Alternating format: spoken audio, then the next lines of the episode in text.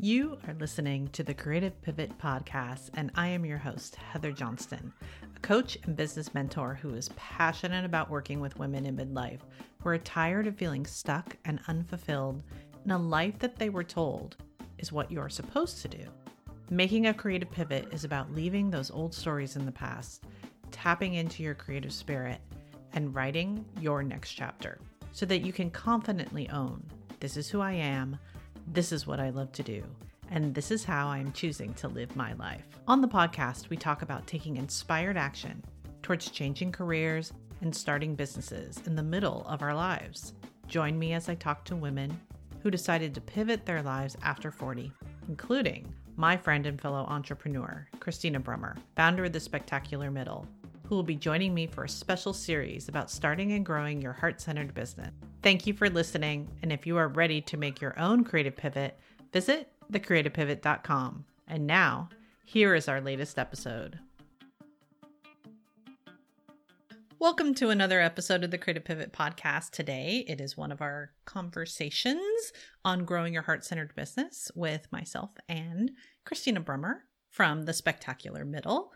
And today, we are going to talk about something that makes both of us feel uncomfortable to admit, or maybe used to feel uncomfortable to admit. Now I feel like I talk about it to anyone that will listen to try to help others that may feel this way. And it's about tendencies to be a people pleaser and codependency in both maybe your career up until this point new jobs you take, contract work you do, growing your own business, ways of being very aware of when you tend to step into people pleaser mode or be codependent on your clients, which is not a healthy place to be as an entrepreneur.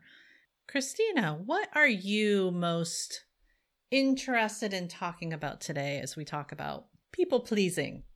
Well, I think that for me, it is knowing that you can change it. Whether your tendency is to be a people pleaser, I think you can become aware of that tendency and then you can shift it. And there's, you know, from that consulting more technical side, there are ways that you can set yourself up for success. So I think that's one of the things I want to talk about is how you can move out of that and still be a pleasing person without being a people pleaser because it gets that phrase just gets such a negative connotation.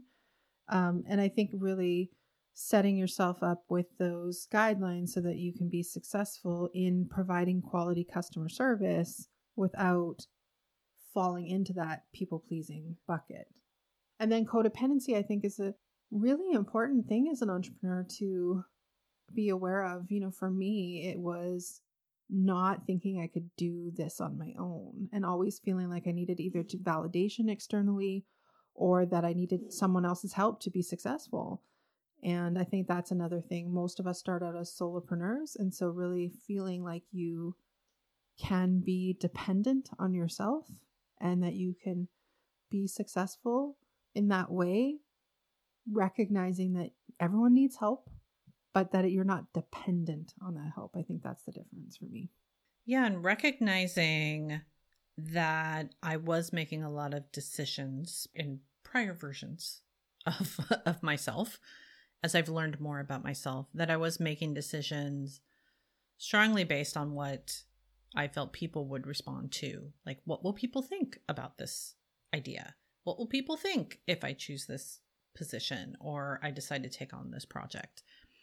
And codependency, that idea, up until not very long ago, I thought it had to do with like dysfunctional relationships, like a romantic relationship, like being a codependent dealing with addiction behavior or some form of kind of abuse. Like I just associated codependency in that way of like, oh, if someone drinks, then you have some sort of behavior that allows that behavior to continue and you think that you're somehow responsible for changing that person's behavior. Like all of your energy goes on wanting that person to do better rather than managing your own self. And so putting the codependency lens on how I operated.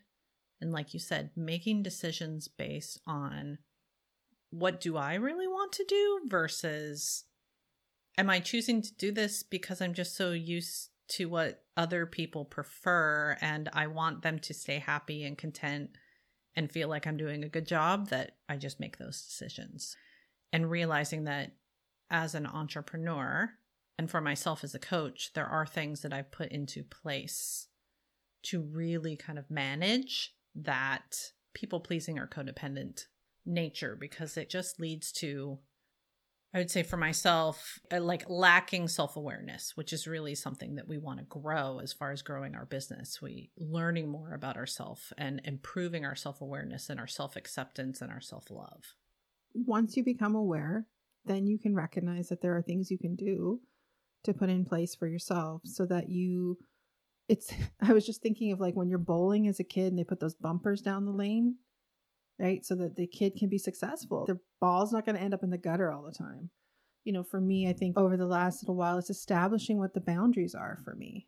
And you said it in a previous conversation we had, uh, it's an agreement so that I know what it is that I'm expecting of my client, and the client knows what it is they're expecting of me. So we both know what those bumpers are. And so that whenever I have that tendency to people please and to go beyond that, I can give myself that little bumper to say, hey, no, no, you don't need to go outside of that. The client understands that this is the boundaries.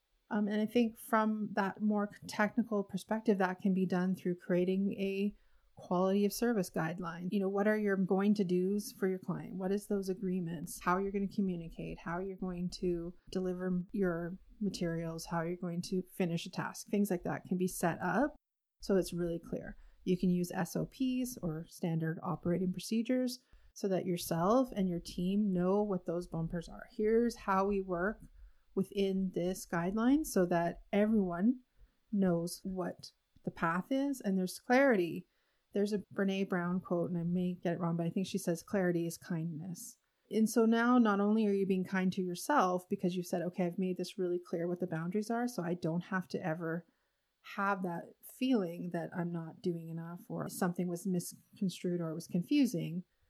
But it's the same for your clients. Like they understand, it's clear to them what the bumpers are. So I think those are some things you can do from a technical perspective to kind of set yourself right so that you have the comfort to be able to steer your ship and not feel like you know you need to go outside of it. Yeah because as a coach and there may be others listening to this that have a coaching business or want to become a coach and grow a coaching business for myself as an ICF coach or an International Coaching Federation coach we have these core competencies that we should always be working on striving towards presenting. And the first one that kind of is our umbrella of working with clients is that we maintain an ethical practice. And a part of that is at each moment that we meet with our clients, setting an agreement. So at the very start, it's that agreement, that more official here's what coaching is, here's what it's not, here's what you're going to get, here's what it's not. But with every session, when you meet with your client, every session, you have these mini agreements that you work on. What do you want from this session? And you're acknowledging constantly that you're not leading the person towards what you think they want to get at the end, which is kind of that people pleasing thing. So if you think of this as a coach working with, or just as an entrepreneur working with any client, do you fully understand what they want from you? Because even when you set up those bumpers, calling out when, I feel like that agreement, that thing is changing. Because with a coach, there is such a thing of for clients wanting to please the coach. Do you think this is what I should be doing next? And, right. you know, so as a coach, it's like that's part of that agreement of spinning it back to say, this isn't about performance, a performative nature. This is about what are we trying to do? What are you wanting to do through coaching? You know, bringing it back, bringing it back. From a client standpoint, the type of work that you do as an online business manager, you know, setting up those SOPs. Do you ever picture like in your head because I visualize things of sometimes I'm like my Netflix membership. Which one did I sign up for? Did I sign up for the this much a month and it's one screen, but it is high def? And then, oh, or did I sign up for this much a month, but I get two screens and I get this extra thing with it? Or like no commercials versus commercials. I think of it sometimes in that way when I'm explaining to the person of here's what you get. Did you pay the $99 a month or did you pay the $7.99? Like what are you getting? Yeah, it's a good distinction because when you are a service based business, you have to set those guidelines and make it really clear. But I like what you said about there's also the need for reinforcement. So, one of the things that I hadn't done at the beginning that, you know, I wish I had established was reportings. Each month, you're reestablishing what this is something new that I'm implementing implementing that idea that every month you're reinforcing or every quarter you're reinforcing the goalposts. So you, you're saying, here's what we have, here's how we're going to work together, not just sort of one and done, because I think people do need that reinforcement, as well as me as the service provider. You know, I have situations a lot of times where I'm like, oh, I should just do that thing because it takes five minutes and I'm going to do it. And, but when you're doing that, then you're modeling that space for someone to go outside of those agreements and, and you're making that okay. So I think that just is my people pleasing then taking over and blurring the lines. So those guidelines are as much for them as it is for me and for me as it is for them. Like it's really meant to keep us all on that track. But I think also you can give yourself the gift of flexibility then, because if you know what those are and, you know, for me, I have chosen to run my business more as a boutique type agency where it has a lot to do with the person. So, what I do for one client, and it's not necessarily the same for another, only because they're different people and they have different needs. So, I like that flexibility. I like being able to say, okay, so and so, here's what's happened over the last quarter. It's not really working. Let's reestablish what those guidelines are going to be and then you have that flexibility. So I think it's an ongoing conversation. I don't think it's a finite, you know, thing for me. I definitely see other service providers where it appears their packages are extremely clear. Like I do A, B, and C, and that's it. So I think they mm-hmm. they have the ability for more finite spaces then. Well, one of the things that comes up next for me with kind of this people pleasing is that performative nature sometimes that can appear in like a coaching relationship is tying your own success or your own self-worth to the success or the progress of your clients. Both of us in the roles that we have are brought in to kind of guide in different ways the vision of the people we're working with. So, from a coach, someone comes to a coach because many different reasons. They feel stuck, they're not sure they're making the right decision, or they have a big decision coming up and they just need some guidance of moving through. They're trying to get some big project done, or they have this like, I want to grow this business. And they just, the mindset of like getting it from being at a day job to this business that people are paying them for is such a leap that, you know, they're looking for someone that to help guide them as a guide, it is not about answering the questions for the client or the coach. There has to be a vision there to start.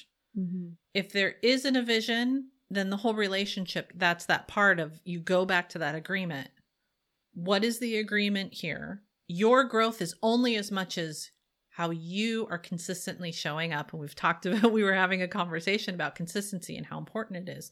Mm-hmm the things getting done, like what you have envisioned happening in your life. Your client is an active participant in that success, but it is not tied to you doing your job to the best of your ability, doing all the steps that you need to do to get that. If your client is not doing the work, either as a coachee doing the internal work, answering the questions kind of truthfully that they know they need to process and figuring out what their next step needs to be.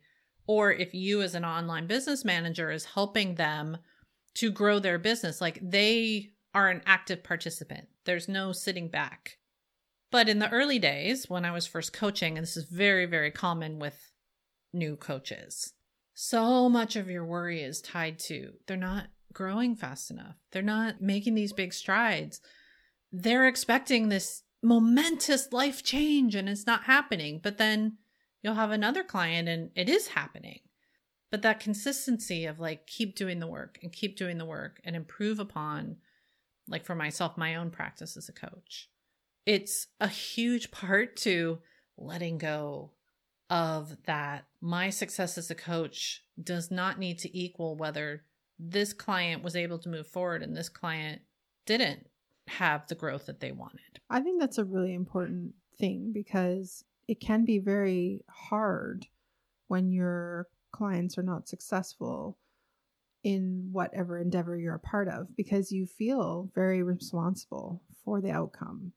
And I think that that is something I definitely have had to work through, especially as a heart centered business, because you are connected in a much more human way. I had that issue when I worked in corporate as well. Like, you want the product to be good, you want the program to be good, but it was mostly tied to, like you said, performance. So it was based on some kind of performance review or some way, some boss, maybe you didn't get the promotion, things like that. But when you're doing it for yourself, it could be tied to the client decides to stay with you or they don't. And then that can be really hard when you're someone who, like us, is a nine, Enneagram nine, and conflict and people pleasing are things that are, you know, challenge zones. And I think overcoming that can be a need for you to separate the outcome from your work.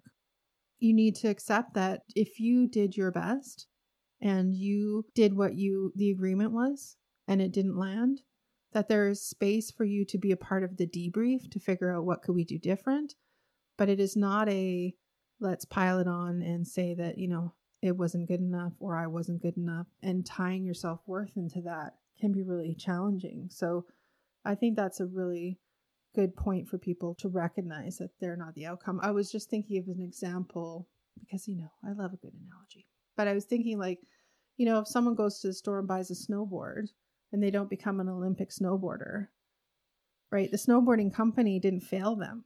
Tom and Tim both bought the same snowboard, and Tim is now an Olympic athlete who won gold medal in snowboarding and Tom didn't do anything or he fell down and he broke his leg. Like, you know, it's just the company is not responsible for the outcome. But when it, it is tied to us in this more intimate, heart centered kind of entrepreneurship, we hold it so tightly as though success or failure is fully in our hands and it's just not. Like, we have to own the part of it that we have to play and 100%, I think there's room for us to evaluate if something didn't go well. First, like I said, debrief with that client to see why it didn't work. In your case, debrief with your coachee to say, why do you feel like this isn't happening? Like figuring mm-hmm. it out.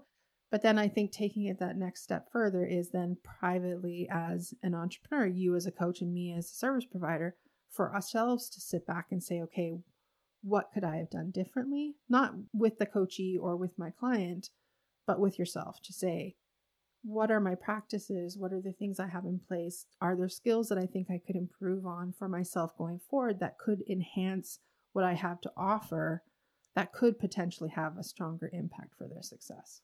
Yeah, I think about the idea of with our projects, we would always have after action. And it was the idea of that you all get in a room. There is no feelings of somebody was at fault. And if any of those things, those kind of finger pointing show up, that it's quickly dealt with.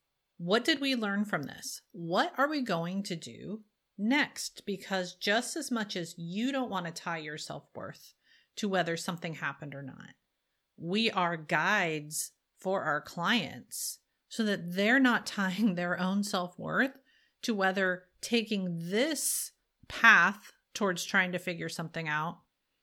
Maybe that didn't work. Maybe it wasn't for them. Maybe that's not what their clients want from a business. Maybe that's not really the career that they're supposed to be doing. Maybe there's some offshoot over here that they're trying so hard not to acknowledge or do. So you are kind of helping them by showing up in a way that you are not tying their success to you.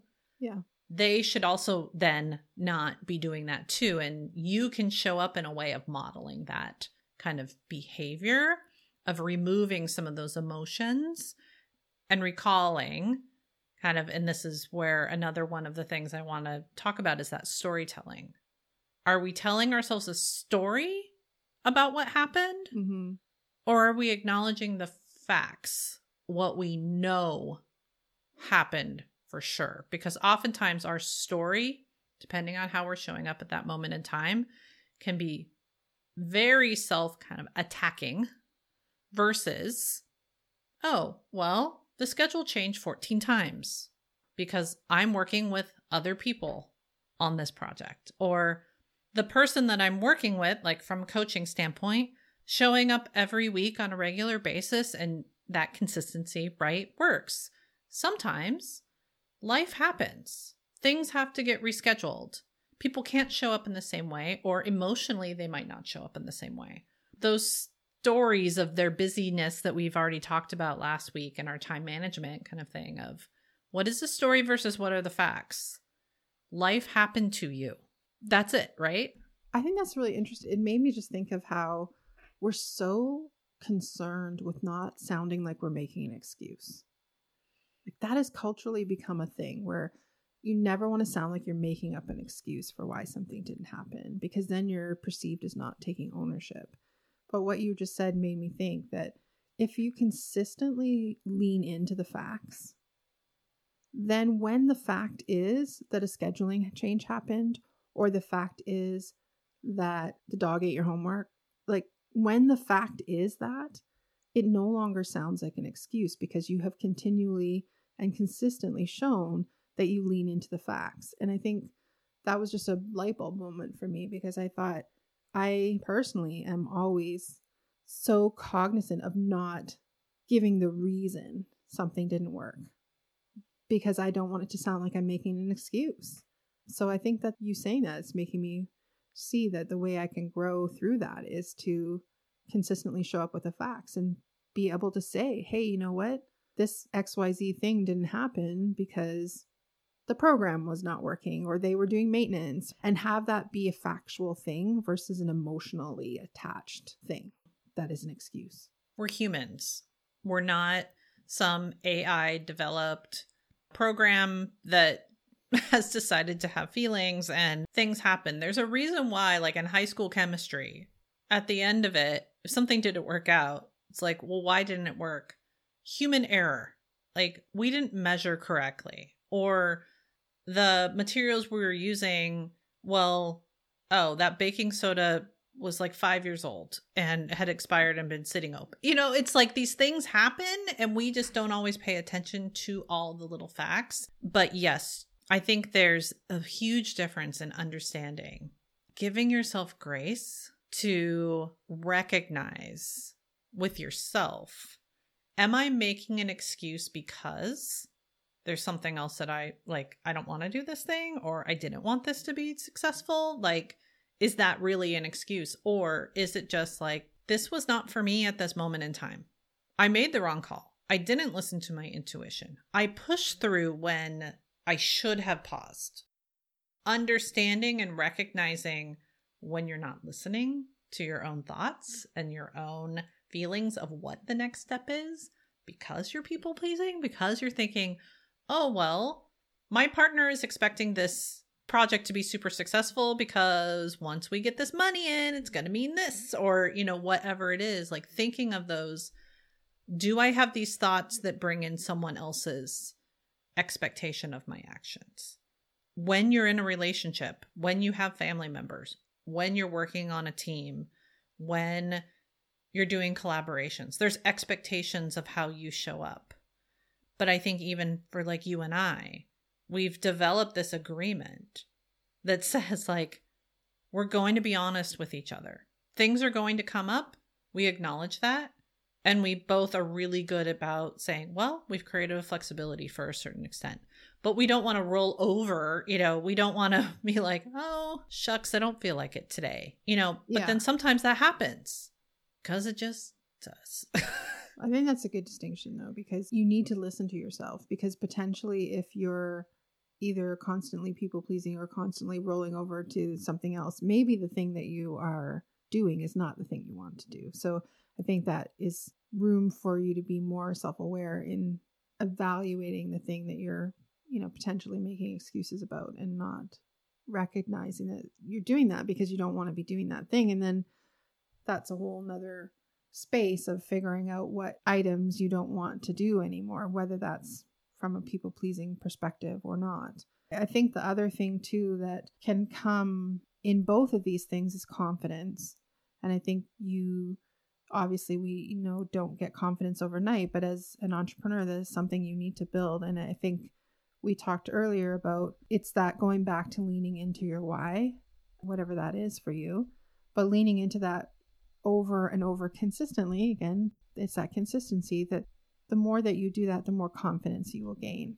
And so when these things come up and you have to make that conscious choice about am i people pleasing or am i following through with an agreement of customer service or whatever you can have that conversation with yourself and then make that decision based on your confidence of yes i'm in agreement with the things that i established yes, I'm in agreement with what my why is. This is something I still want to do. This is something I'm willing to stretch or be flexible about because it still fits within that overarching plan that I made. And I think it just gives you more tools you're using each time to make good decisions for you and to combat that people pleasing.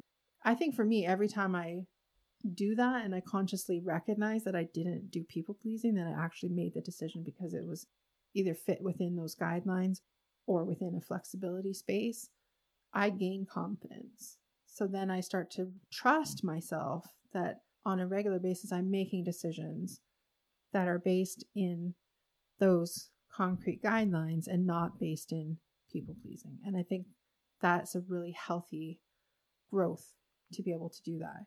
Keep moving forward and consistently show yourself that you have the confidence to do that. Well, and confidence is one of those things that when you realize, and this has happened to me, you know, through burnout, I realized that my confidence is completely lacking. And as a person, you know, at the moment in time in my mid 40s, two kids, married, and I had a team, managed people. They all seemed to trust me and all of that, but my self confidence was so lacking. And it really was about that I had stopped really walking through the world as a learner, as someone that was always willing to say, What's next? What's new? How am I learning from these? Like, you step away from that because you feel this pressure to, oh, now I have to know what the heck I'm doing. And there's this self confidence that goes away, and you just start acting in a way of what you think people need you to act to show up in. And it's so void of who you are and what you want. And so, oftentimes, by the point you kind of realize you're in that, that's when burnout hits. And it can happen to anyone. Like, I was having a mammogram done, and the technician was asking me what I did, and I was telling her that I was a life coach. I think this happens sometimes to other people that are coaches. Once you say that, they kind of like just vent all of their frustrations about their current environment on you. And she's like, Well, what did you do before? Why did you leave? And I said, Oh, I worked in government technology and I was just burnt out. And she's like, I don't really like, I mean, healthcare, yeah, but that, like, how did you get burnt? And I realized it's, there's all of these judging that my own situation is so much worse. And when you're in burnout, like your situation is the absolute positive worst kind of thing that can happen. So having the confidence and also realizing when all of your decisions are based off of those around you and what they think you should be doing or what they want the end result to be or you know and as an employee or even an entrepreneur there's that customer service side like you talked about showing up being a professional showing up when they need you to be there with that agreement having a joint understanding of what both of your roles are, like that is a healthy, healthy place to show up. When it's just all about whatever you want, I'll provide, that's a very unhealthy place. But so many entrepreneurs just transition from a day job of that's how they've been operating to entrepreneurship of showing up just like what does my client need? I'm going to show that. And you've talked about you know just as you said about a boutique agency and what that means but learning what that means does not mean everything a client asks me to do i'm going to say yes to. Like that's not what that means. And i think that distinction for me has been taking the word professional. Like i am a heart-centered business which means i show up in my full humanity. That's a term i heard recently and it just really stuck with me. And i get to be a human you know, that was part of why I left the corporate world because I wanted to be a person. I didn't want to have to not share that I had a hot flash or, you know, menopause brain fog. Like I wanted to be able to show up as myself or, you know, have a family situation that you need to deal with. I wanted to have the ability to do that. But what I think needs to be clear, and it comes a little bit back to this idea of facts versus excuses, is that it's a business. So there still needs to be a level of professionalism, which means you are not just doing yourself and your client a favor by having those things in place. That's professional. Like, have those things in place so that you both know how you're going to show up, but so that you can confidently know how you're supposed to deliver what you're promising. Right. And I think if you don't have that in place and you don't recognize that the professional needs to come into it, then it can easily sound like excuses when things don't go well or can feel like you don't have a space to be able to say oh well that wasn't what i intended and because there's just too much room for interpretation and too much willy-nilly. There's too much willy-nilly. You know so we kind of wrap up our conversation today what kind of started this conversation was just the thought of thinking about people pleasing a lot and just having a lot of family dynamics with you know for myself with the move and empty nesting and all of that. It's just the am I making decisions based on what my partner wants or am I making decisions based on what we both want and having conversations about that and coming to kind of an agreement where yes, sometimes it's going to be way more him. And sometimes for certain things it's going to be way more me. And realizing that as long as it's kind of balanced out, because really it's like after 22 years. It's like never a 50-50 all the way on everything. It's it balances out as it goes. Like as the road goes, things kind of balance themselves out. But of listening to a TED Talk and I'll put, you know, the link to it. She was talking about recognizing if you're people pleasing and that you can place yourself into imagining your 20 or 30 years down the road. Now, for Kristina and I, I don't really know if I want to picture myself, yeah, you know, that's, that's at that point long. yet, but 20, 30 years down the road, and someone's talking about a business that sounds a lot like yours right now. And if you are answering saying, I could have had that business, I could have been super successful with that. And they ask you, well, why not? What are the reasons that come up? What are you saying why you didn't take the leap and start this business or why you didn't decide to take that grand adventure or why you didn't make your business as successful as these other people, right, that we see.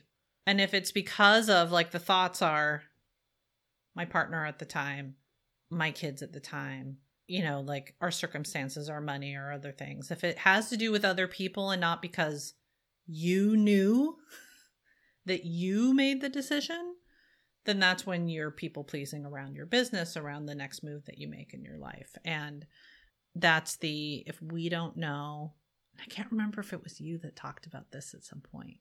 I feel like, and I refer to this idea of someone saying, How do you like your eggs?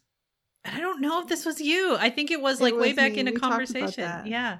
Yeah, we talked about that before. It's actually from a movie. It's The Runaway Bride, I think. Okay. And Julia Roberts, you know, she has all these different men that she runs away from the altar and you know richard gere challenges her to say well how do you like your eggs because when she's with so and so she likes them the same way he does and and so she has to figure out how do i like my eggs and i ask myself that all the time because That's a really great analogy for me to figure out if I'm people pleasing. Like, how do I want something to be?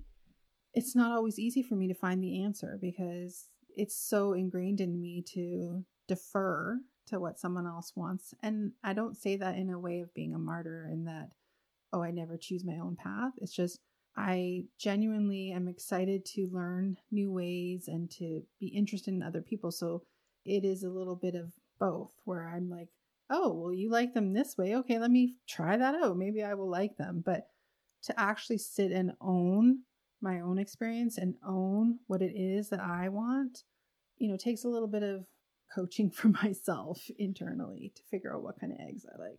That I think is a great place for us to end our conversation today. And a question for you to ask yourself if you're wondering, is this business what I want to be creating? Is it because I saw someone else creating a business like this and it looks super successful? And so I keep plodding along, but it's not feeling right? How do you like your eggs? And you might need to try all the different ways to really know how you like your eggs. You might not have tried it yet. Once again, thank you, Kristina, for a great conversation, and we will be back next week. Thanks, Heather.